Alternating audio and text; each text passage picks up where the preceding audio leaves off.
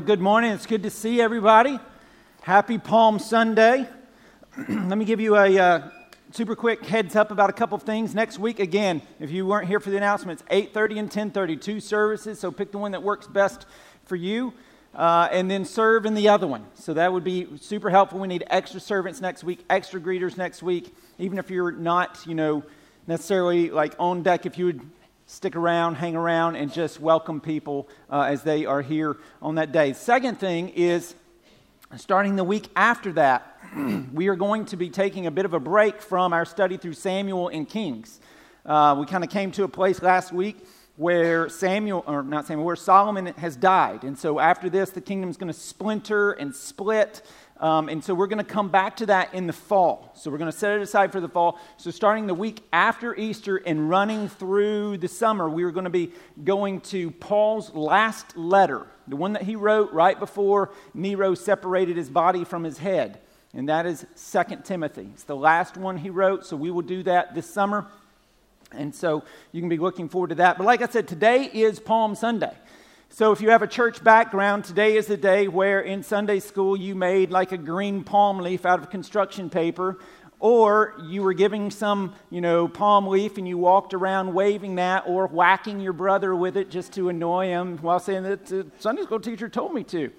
So that is what today is historically. And the reason that we grab those palm branches and we do those sorts of things is because that's what the Israelites were doing when Jesus entered on what we now call Palm Sunday, the triumphal entry, the week before he gave his life as a ransom for many. That's what they were doing. And the reason they did that is because, like today, if there was a great victory, a big battle or something like that, we'd have a parade and we'd break out flags and we'd break out confetti and all that sort of stuff. When that day, palm branches were kind of like their flags.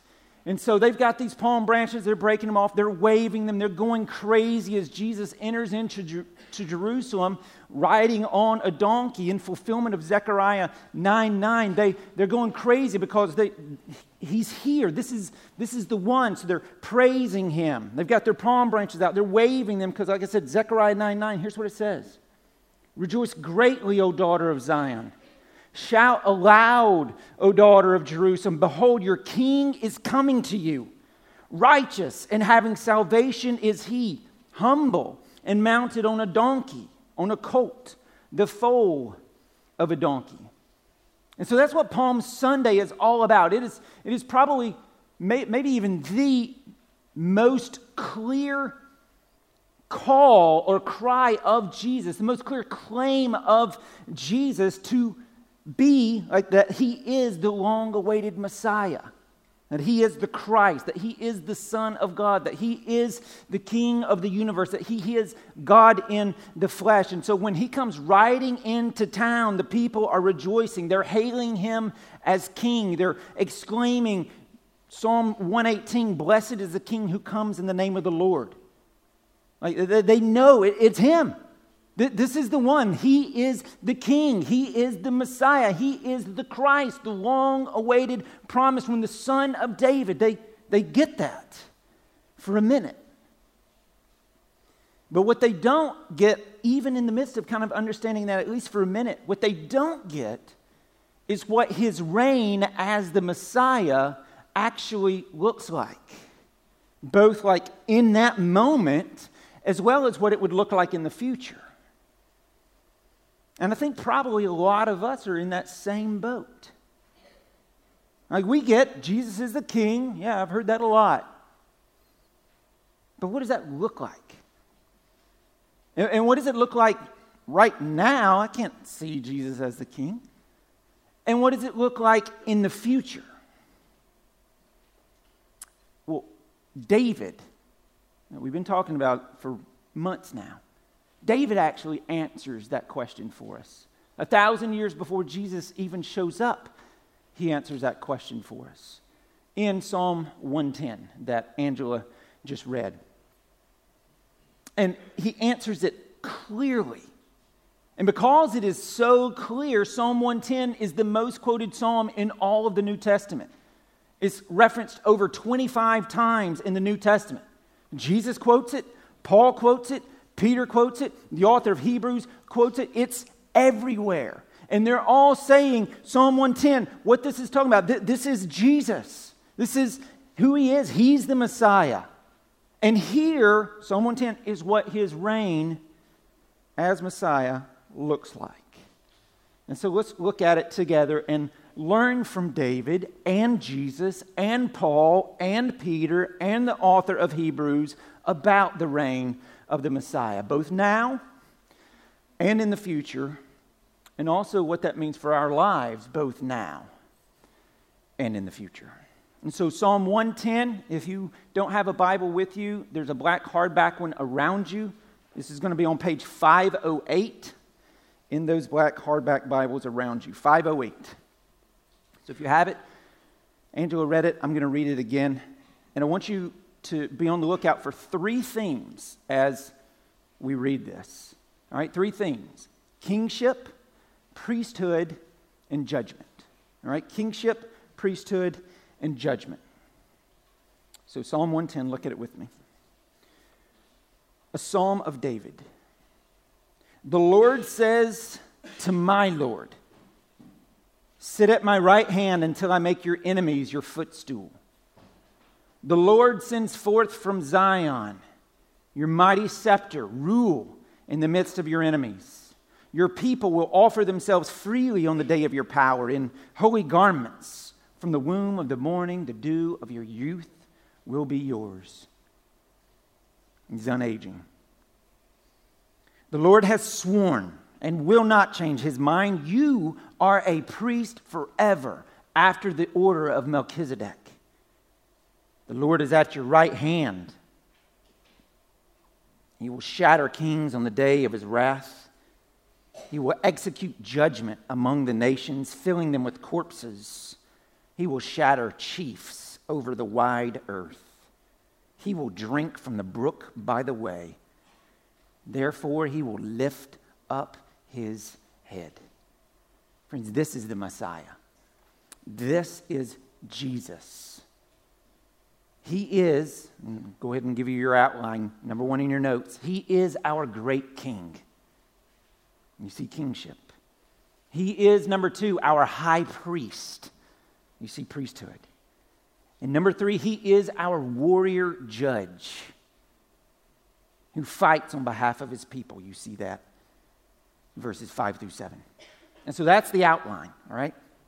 Jesus is our great king. He's our high priest. He's our warrior judge. And that's the outline.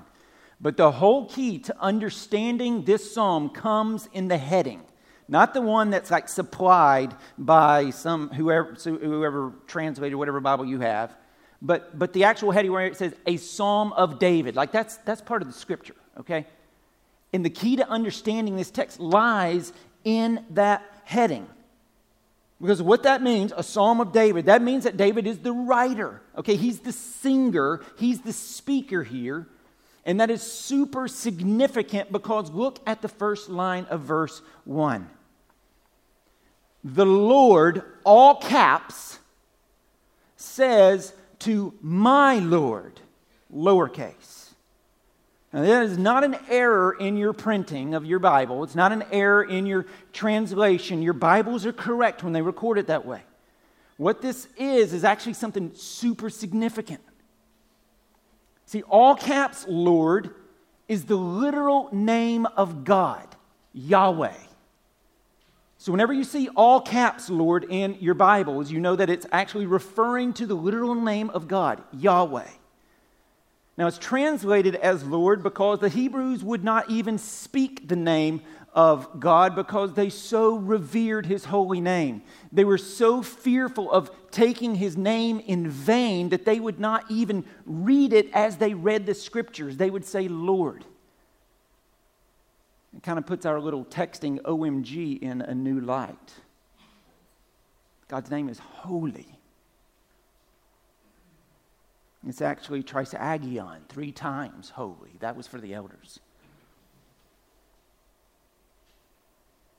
But that's what the all caps Lord is. It's the actual name of God, Yahweh. And what this says is Yahweh, all right, one person, says to my Lord, okay, this is another person, literally Adonai, okay, this is David's Lord. This is the Messiah. And so literally, David is like observing a conversation in heaven where Yahweh, God the Father, says to the Messiah, says to God the Son. And so that's why all the New Testament writers quote this so often, pointing out this is Jesus. He is David's Lord. And Jesus himself quotes this about himself. I'll give you one example. It's recorded in all, like, the synoptic gospels. That means synonyms. So Matthew, Mark, Luke. John's kind of something a little bit different. It's more of a theology of Jesus. Matthew, Mark, Luke kind of tell the story of Jesus. So all the synoptic gospels record what I'm about to read to you from Luke. And so Jesus has been answering questions of the scribes. He answers them. They're amazed at his answer. He turns around and he says, "Hey, let me ask you a question." Just trying to help them understand that the Messiah, okay, the one that God has promised to be on the throne of David forever, was far, far greater than just a mere human descendant of David. And so, for example, Luke chapter 20, Jesus says this. But he said to them, "How can they say that the Christ is David's son, like descended? For David himself says in the book of Psalms," and here we go, Psalm 110, "The Lord said to my Lord, sit at my right hand until I make your enemies your footstool." David thus calls him Lord. So how is he his son?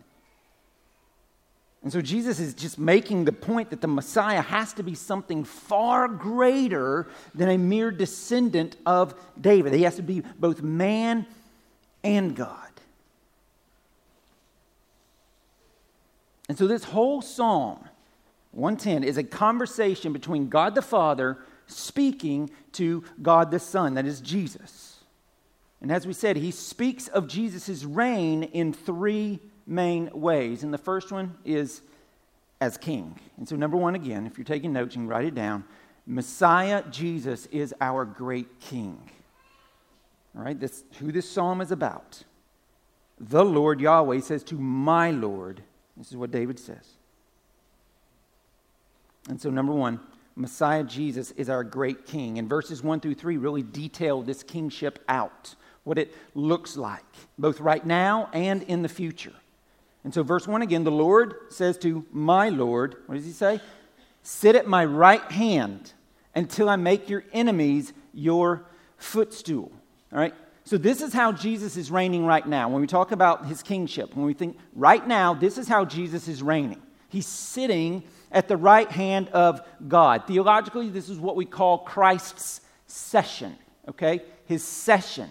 And it kind of has a dual role. For one, it serves as kind of like an exclamation point on the completion of his work of redemption. And so after Jesus lived a perfect life in our place, after he died on the cross to pay for our sins in our place, after he rose again in victory over sin and death so that through faith we might be saved from our sin, and after Jesus did all of that and ascended back into heaven, he can now sit down because it's finished. He's accomplished the work of redemption. His sacrifice was sufficient for all sin. And so that's one thing that Christ's session, his sitting, shows. But the right hand of God is specifically a place of exaltation. It's a place of power. And so this is also an announcement of the heavenly session of the Messiah where he sits not to rest, but to rule, but to reign at the right hand of God. Sitting at the right hand is a picture of an exercise of authority. And so, for example, some of you know that I grew up as part of the Presbyterian tradition. And when their elders in the Presbyterian tradition gather for a formal meeting, it's called the session. Like they are, the session is meeting. They're doing something. They're leading the church. That's what the session does. And it's kind of the same idea here. Christ's session is not about just sitting around. It's about authority. It's about leadership. He's exercising that. And so Jesus' ascension and then seating at the right hand of the Father means that he reigns, that he rules over all our enemies, even right now. 1 Peter 3:22, Jesus Christ has gone into heaven and is at the right hand of God with angels, authorities, and powers subject to him. And so he's not sitting to rest, he's sitting to rule because he's the king of the universe. In comparison, our biggest bombs are like caps in his pistol. Our greatest computers are the tinker toys of heaven. There is no arms race in heaven. Jesus wins always. He is powerful over all things, and this is good news because Ephesians 6, we do not wrestle against flesh and blood, but against the rulers, against the authorities, against the cosmic powers over this present darkness, against the spiritual forces of evil in the heavenly places. And friends, Jesus reigns over them. And he does so even now, even right now. Even as he allows them some level of freedom in this world, he still rules over them. But there is coming a day when even those things will be footstools under his feet. And that's the future part of his kingdom. So look at verse 2 again. The Lord sends forth from Zion your mighty scepter, rule in the midst of your enemies. Your people will offer themselves freely on the day of your power in holy garments. From the womb of the morning, the dew of your youth will be yours. And so in other words, even Jesus' enemies, right, rule in the midst of your enemies, even Jesus' enemies are going to be forcibly subjugated. They will have to acknowledge his rule. But his people, verse 3, will freely embrace his kingship. They love his reign. His reign is their freedom. His reign is their joy. His reign is their hope. And so when we hear Paul in Philippians 2 say that every knee will bow and every tongue will confess that Jesus Christ is Lord, Paul's not saying that there's going to be some sort of universal salvation so that every last man, woman, child who's ever lived will become a believer and will enjoy heaven forever. No. He's saying that there will be a universal acknowledgement of the kingship of Jesus by his enemies and by his disciples, that every knee will bow and every tongue will confess that he is in fact who David says he is in Psalm 110. And so the brass tacks of all that is this. You are going to bow to God one way or another. Everyone is. And so you can bow as a trophy of his grace, or you can bow as a trophy of his justice. But you will bow, and you will give God glory. No matter what.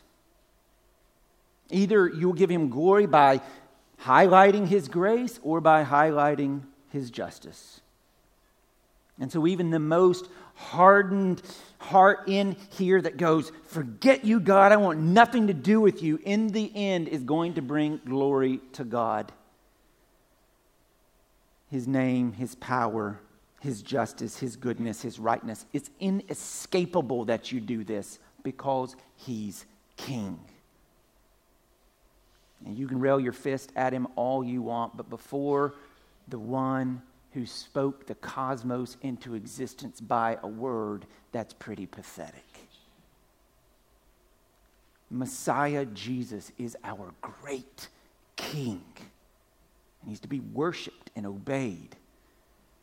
He's to be loved. He's to be honored. Messiah Jesus is our great king. That's number one. Second thing we see here is that Messiah Jesus is our high priest. Look at verse 4. The Lord has sworn and will not change his mind. You are a priest forever after the order of Melchizedek. And so this is where the psalm kind of takes this turn that's really unexpected, because what it does is it unites the offices of king and priest. This is something that's not supposed to happen in Israel. They have rules and roles about these two things. So this is very unexpected for them. However, it has been prophesied and anticipated beyond Psalm 110. Zechariah chapter 6 says this: "Then speak to him, saying, thus says the Lord," all caps, "the Lord of hosts, saying, behold, the man whose name is the branch. From his place he shall branch out, and he shall build the temple of the Lord." All caps. "Yes, he shall build the temple of the Lord. He shall bear the glory, and shall sit and rule on his throne. So he shall be a priest on his throne. And the council of peace shall be between them both." And so again, at the time when David wrote this, this is kind of surprising. Kingship and priest. And yet at the same time, it has been seen before in this guy named Melchizedek. Somebody's like, who is Melchizedek? Great question. He shows up out of nowhere in Genesis chapter 14. And then he's gone in a flash.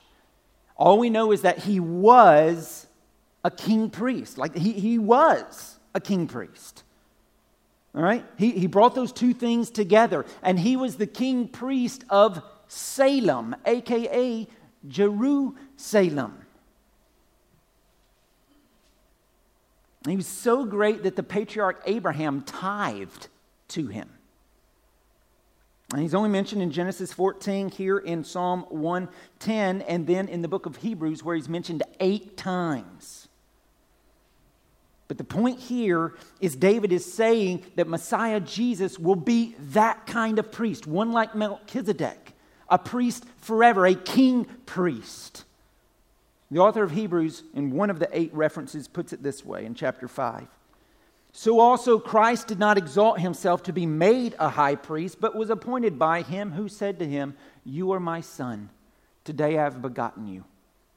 As he says also in another place, 'You are a priest forever, after the order of Melchizedek.' In the days of his flesh, Jesus offered up prayers and supplications with loud cries and tears to him who was able to save him from death, and he was heard because of his piety. Although he was a son, he learned obedience through what he suffered, and being made perfect, he became the source of eternal salvation to all who obey him, being designated by God a high priest after the order of Melchizedek." And so Jesus is our great high priest, our king priest. And this is emphasized by the fact that Lord there, again, look at it. Is it all caps or lowercase? Verse 4, Lord, all caps or lowercase? All caps.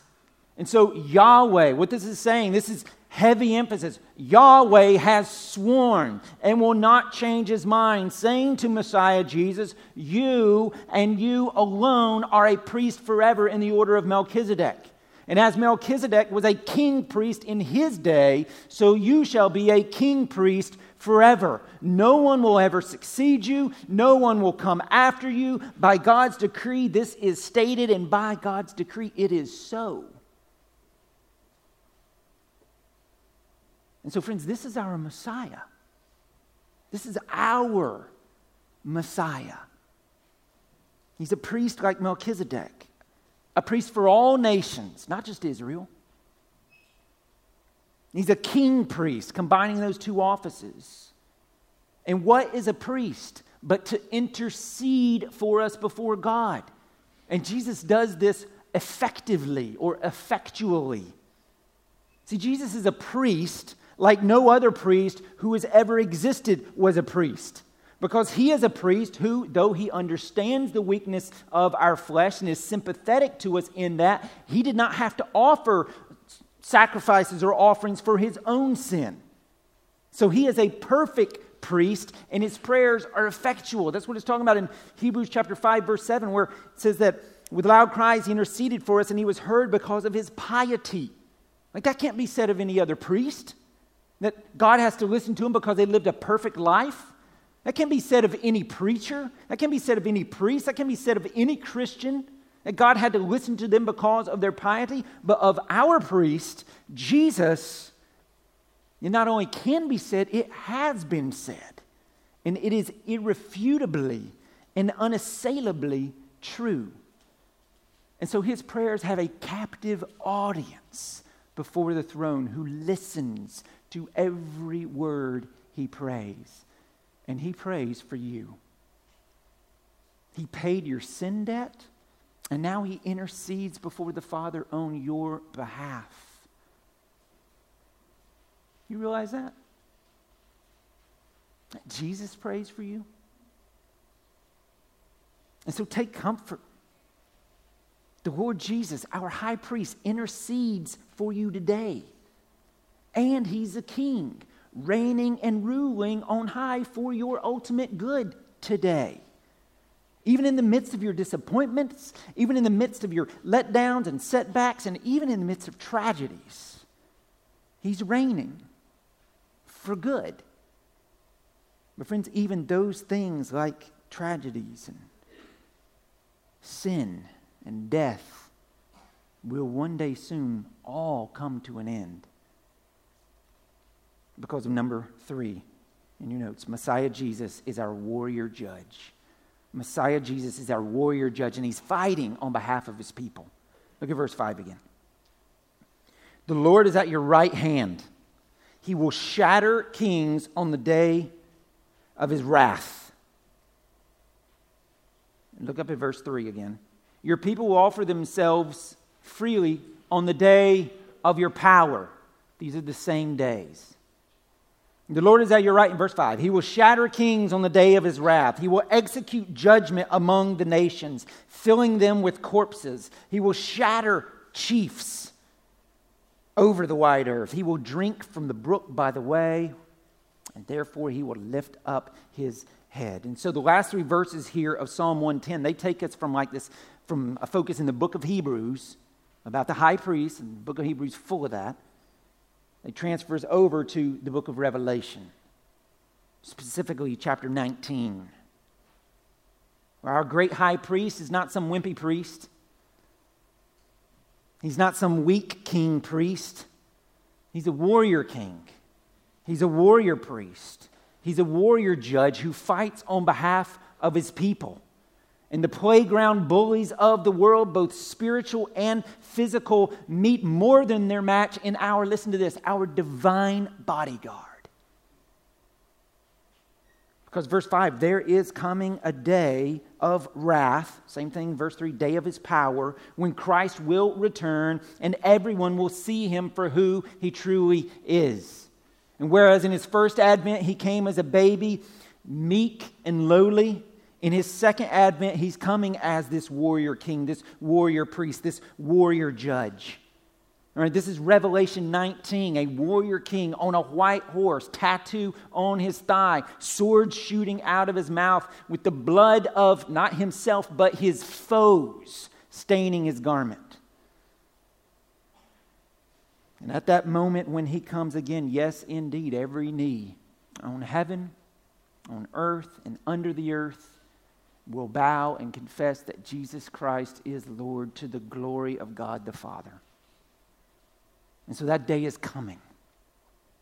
Because Christ's kingdom is kind of this, I want you to listen close. Christ's kingdom is kind of this already, not yet paradigm. Okay, it's already happening, like in his session, all right? It's already happening. It's already present with his session, but it's not fully present with his presence on earth. But that's coming.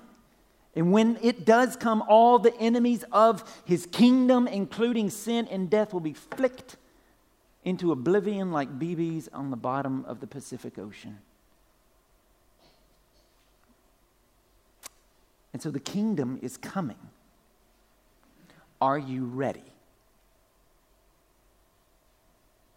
Are you ready? For the non-believer, this should be a little bit unsettling. And I hope it's a pebble in your shoe for a long time until you confess Christ. It should be a little bit unsettling, a little bit unnerving, maybe even a little bit frightening. With this talk of shattering and corpses. But for the believer, this is what we long for. Not the death and that sort of stuff. What we long for is for Christ to come and make everything right. We're ready for, as Gandalf said to Samwise, all the sad things to come untrue. Because deep down we know that death and pain and sorrow are not natural. We aren't meant to live like this. We're meant to live somewhere free from these things. And so we rightly long for a better place. We rightly long for that shalom, that perfect peace and fellowship with God and perfect fellowship with one another, a true brotherhood of mankind, perfect harmony with the universe and the earth and its coming.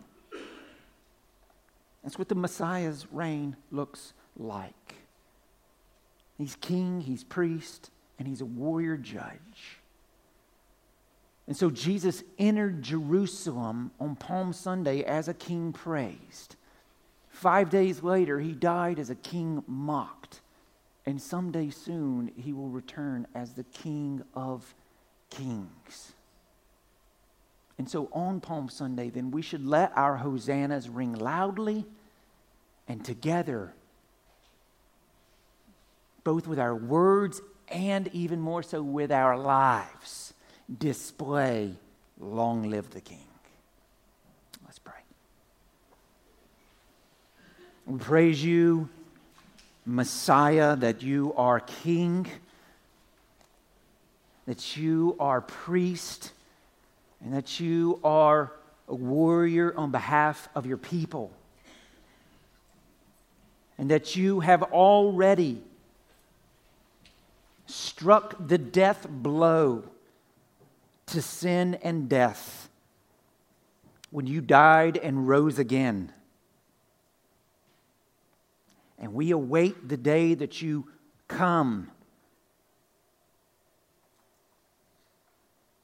and eradicate those enemies forever. Father, we pray that you would fill us with an awareness of your holiness. As we read Psalm 110, we're treading on holy ground. Would you flood us with a measure even of your greatness and your might, that you are God and there is no one else. That you are all-powerful, that you hold the universe in the palm of your hand. You spoke it into existence. Every molecule you are in control of.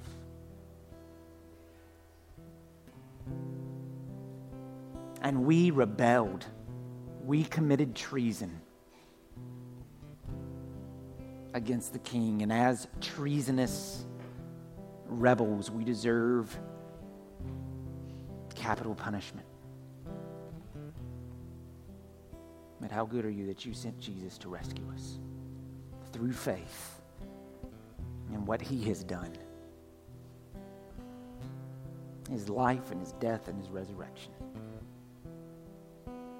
And so we praise you this morning, even as we contemplate in awe your greatness. We ask these things in Christ's name.